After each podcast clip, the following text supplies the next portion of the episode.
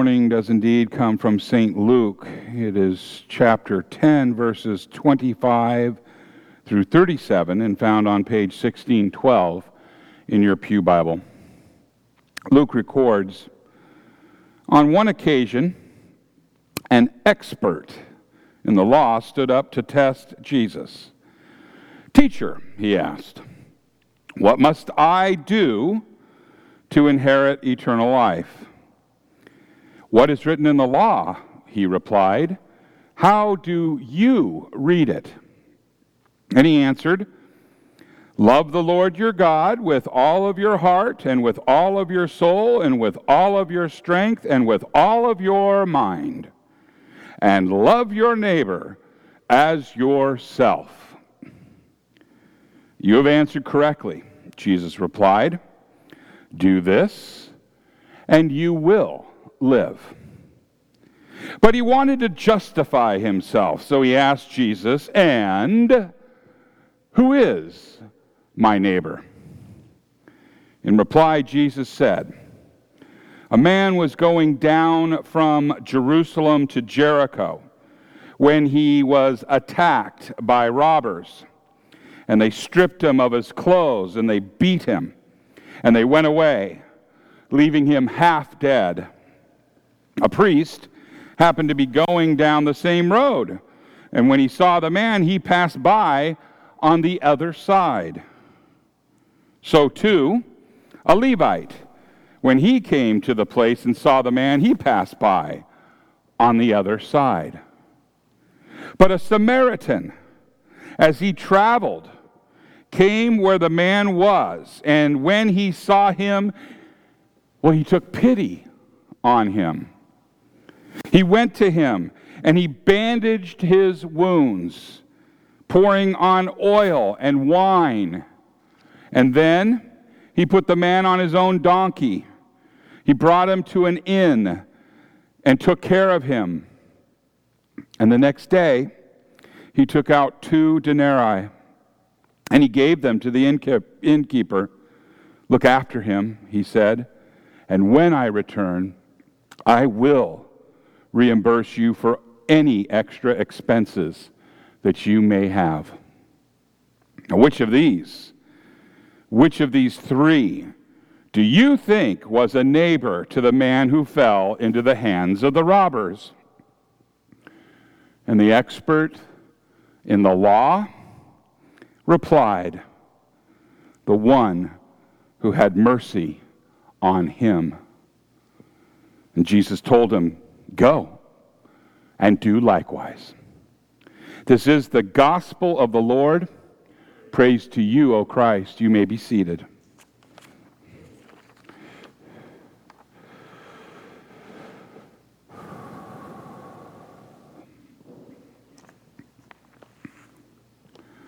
Will you pray with me?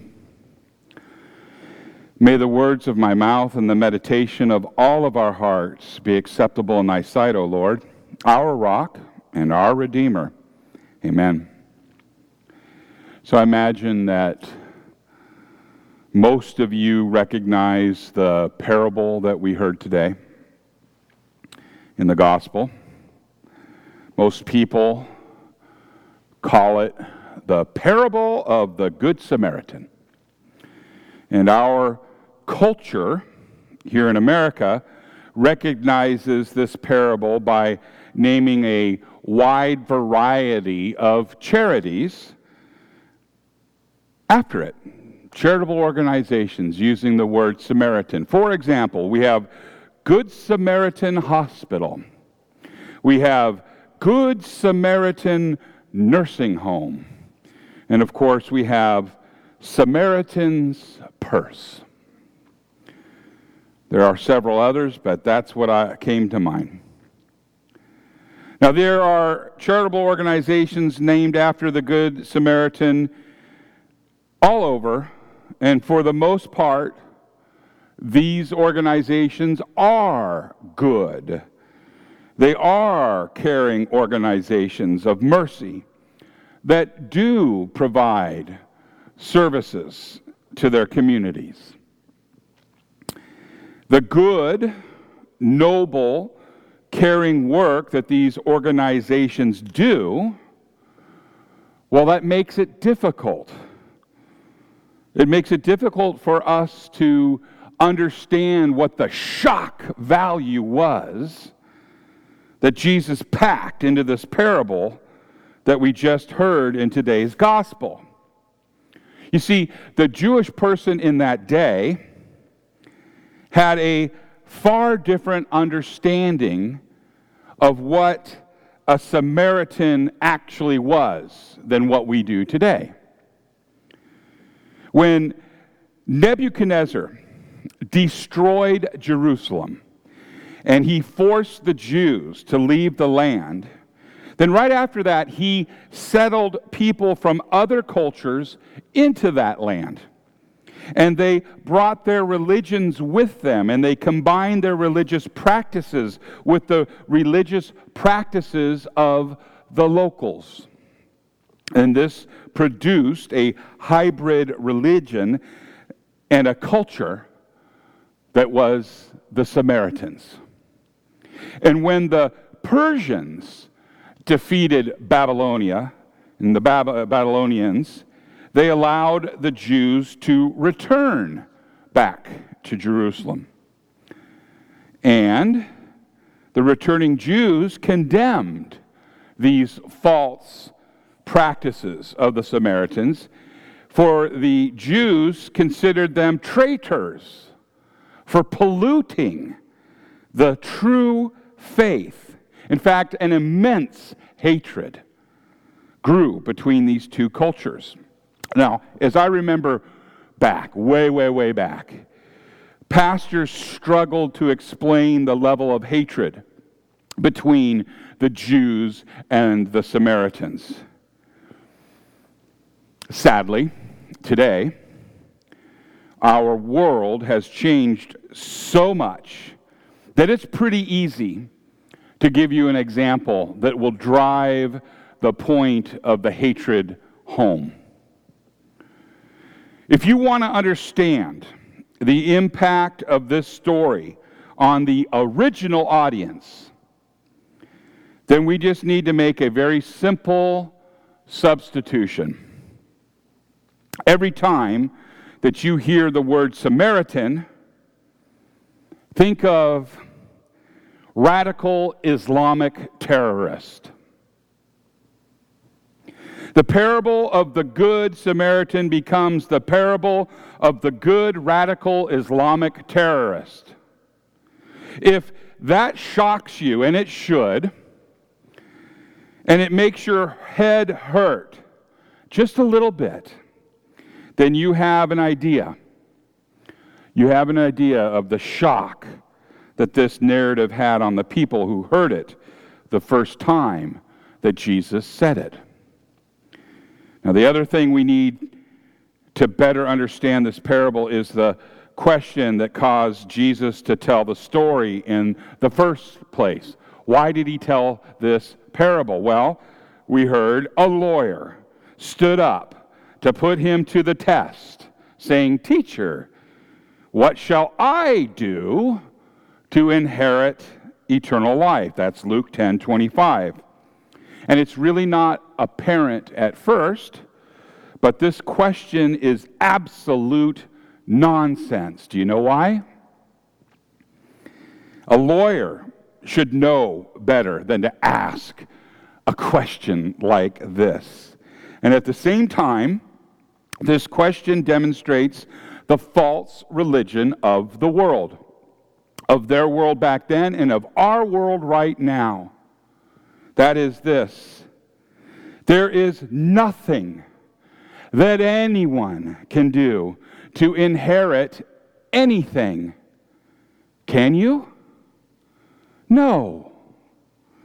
An inheritance is something that a person receives because somebody else did something. A person receives an inheritance because someone else wrote that person into a will and then died. An inheritance is a pure gift that is given as a result of the death and the last will and testament of the original owner of that gift. So the lawyer, he is right in his assumption on one thing. He is right in his assumption that eternal life is an inheritance. Eternal life is a free gift from God that went into effect upon the death of the Son of God on the cross. It is most definitely, by every, every definition of the word, an inheritance. Now, at the same time, the lawyer demonstrates the false religion of the world that there is something that I do, that you can do, that will have an effect on the inheritance of eternal life. And God wants to give eternal life as a gift. The false religion wants to earn it wants to earn eternal life as a wage. I do this, you give me that. If I don't see you doing that, then you're not going to get that. You see how that makes things kind of icky? And every time that Jesus encountered somebody with this delusion, and it happened, he poured out the law. He poured the law on them so that that person could see how impossible it is to earn eternal life. He would say to them, and he said to this man, What is written in the law? How do you interpret it? And Jesus began by taking the lawyer back to the basics, catechism class, if you will. And the young man replied with the standard answer that every Jew learned in Sabbath school. He said, You shall love the Lord, the Lord your God with all your heart and with all your soul and with all your strength and with all your mind, and you will love your neighbor as yourself. Pat answer. This is straight out of Moses from Deuteronomy. And it's also was in today's Old Testament reading from Leviticus. Jesus acknowledged that the lawyer got the answer exactly right. And then he told the lawyer that this was the key to earning eternal life. Jesus said to him, You have answered correctly. Do this, and you will live.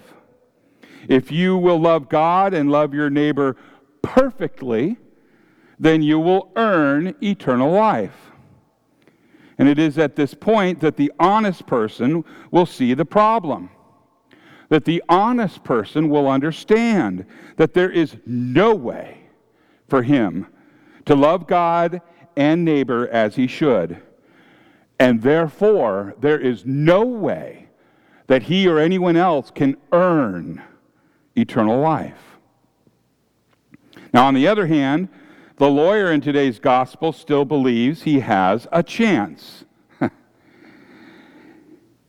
it said, Luke recorded that he, desiring to justify himself to Jesus, said this, and who is my neighbor? The lawyer thought that if the definition of neighbor was just tight enough, then he could love his neighbor. It's easy to love your neighbors when they are lovable. Jesus told the parable of the Good Samaritan in order to widen the man's understanding of what is and what it means to be a neighbor. That is the reason that Jesus took the first century equivalent of a radical Islamic terrorist and made him the hero of the story. The point that Jesus made with this story is that the most unlikely, the most unlovable, the most difficult person that you meet is still your neighbor. You shall love your neighbor as yourself. Leviticus 19:18. Now, if we recast the story that Jesus told in modern day terms, then the radical Islamic terrorist gave aid to a man that the radical Islamic terrorist, his friends, would call this man a Zionist pig. He rendered first aid and he got him transported to the emergency room. And then he left his Visa card with the hospital and he gave them an unlimited, unlimited credit line to do what they could to help the poor victim. And at the end of the story, Jesus said to the lawyer, You go and do likewise. Do you begin to understand with this when we flip it upside down like that? Do you understand just how incredible the standard is that Jesus sets for this poor lawyer and for us? The right response to this parable, the right response to this parable is to surrender. No ordinary human being can live up to the standard that Jesus established in this parable. No ordinary human being can do what needs to be done to inherit eternal life. Now, of course, there is one who lives up to the standard. That's Jesus. He's the one who told the story. He is no ordinary man. He is the Christ who is true man and true God. So let's consider how Jesus kept the standard of the parable of the Good Samaritan. Listen to these inspired words from the Apostle Paul. When Paul writes, For while we were still weak, at the right time, Christ died for the ungodly. For one will scarcely die for a righteous person, though perhaps for a good person one would dare even to die. But God shows his love for us, in that while we were still sinners, Christ died for us. So, as we laid along the side of the road, as you and I laid on the side of the road, slaves to sin, disgusting and dead in trespasses and sin, Christ poured out his life for us. Each and every one of us was unlikable, unlovable, and difficult. And even so, God shows his love for us in that while we were still sinners, Christ died for us. That's Romans 5 6 through 8. Christ hanging on the cross, dealing with your sins, is God's ultimate expression of his love for you. But wait, there's more. The Samaritan in the story, he transported the poor victim to an inn where he could receive care and where he was healed. And Christ sends the Holy Spirit to gather his people into his church where they also receive care and healing. The forgiveness of sins is freely given by word as the pastor absolves the sin of the baptized. The forgiveness of sins is given individually, one mouth at a time, as the pastor brings forward the very body and blood of our Savior for us Christians to eat and to drink. And the forgiveness is proclaimed by the preaching of the Word. All of these are the medicine of immortality that Jesus has given to his church and to care for his saints. All this is backed up by the unlimited credit line of God's love as expressed in the gospel. In the parable of the Good Samaritan, Jesus has taught us that there is absolutely nothing that we can do to inherit eternal life. Instead, there is this impossible standard of love that none of us can meet. And thankfully, Jesus is the Christ who kept his high standard of love and that he loved us even while we were unlovable. We inherit eternal life because Christ has died and he put us in his will. Now we shall live forever, even as he has risen from the dead and lives into all eternity. It's really all about Christ and him crucified. In the name of Jesus, amen.